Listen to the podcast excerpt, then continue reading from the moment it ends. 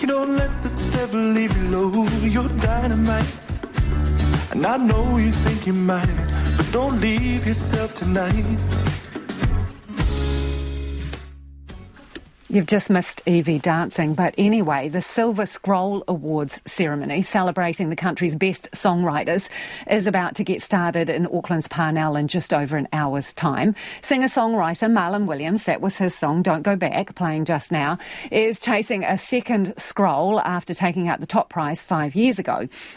Also among the finalists are songs by indie rockers, the Beths, jazz rappers, Avantdale Bowling Club, folk band Tiny Ruins, and psychedelic rockers Unknown Mortal Orchestra, who last won the award back in 2000, oh, 2015 it was. Tony Stamp joins us from the action at Spark Arena. Kia ora, Tony. What can we expect from the ceremony tonight?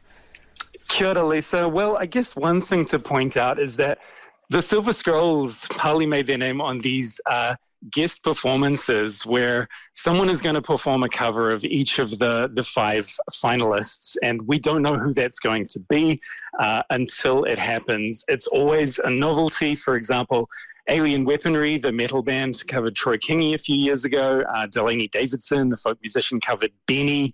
Uh, so there's this real emphasis, I think, on putting performers outside their comfort zone.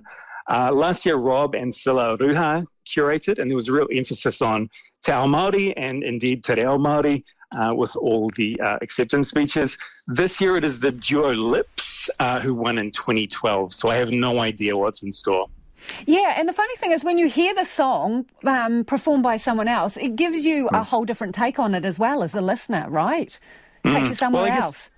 I guess that's kind of appropriate because this is a songwriting awards, and in fact, I've just been uh, going around backstage bugging a lot of uh, musicians and industry folk for, for Music 101 by asking them what makes a good song.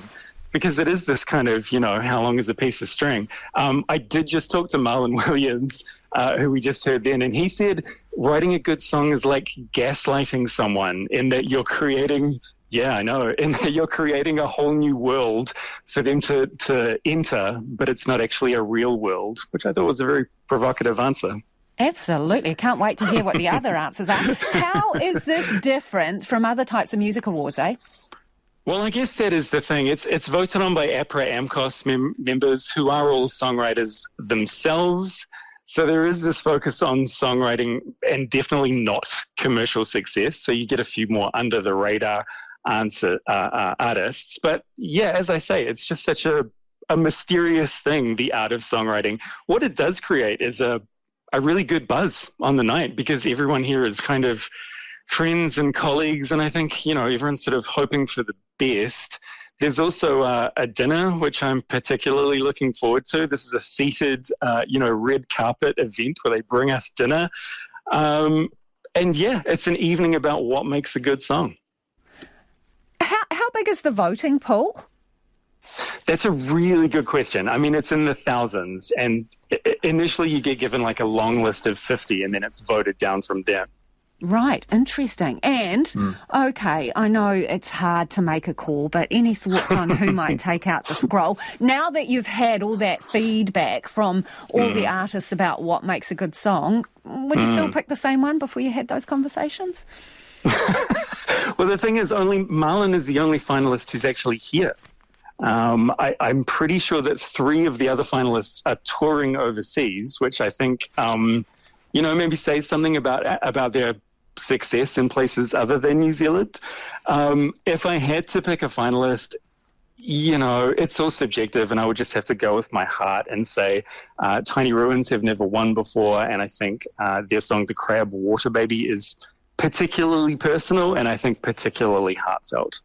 Hey, Tony, I know you're looking forward to the dinner. Do you know what's on the menu? I have no idea. This is another surprise. It's a night of surprises.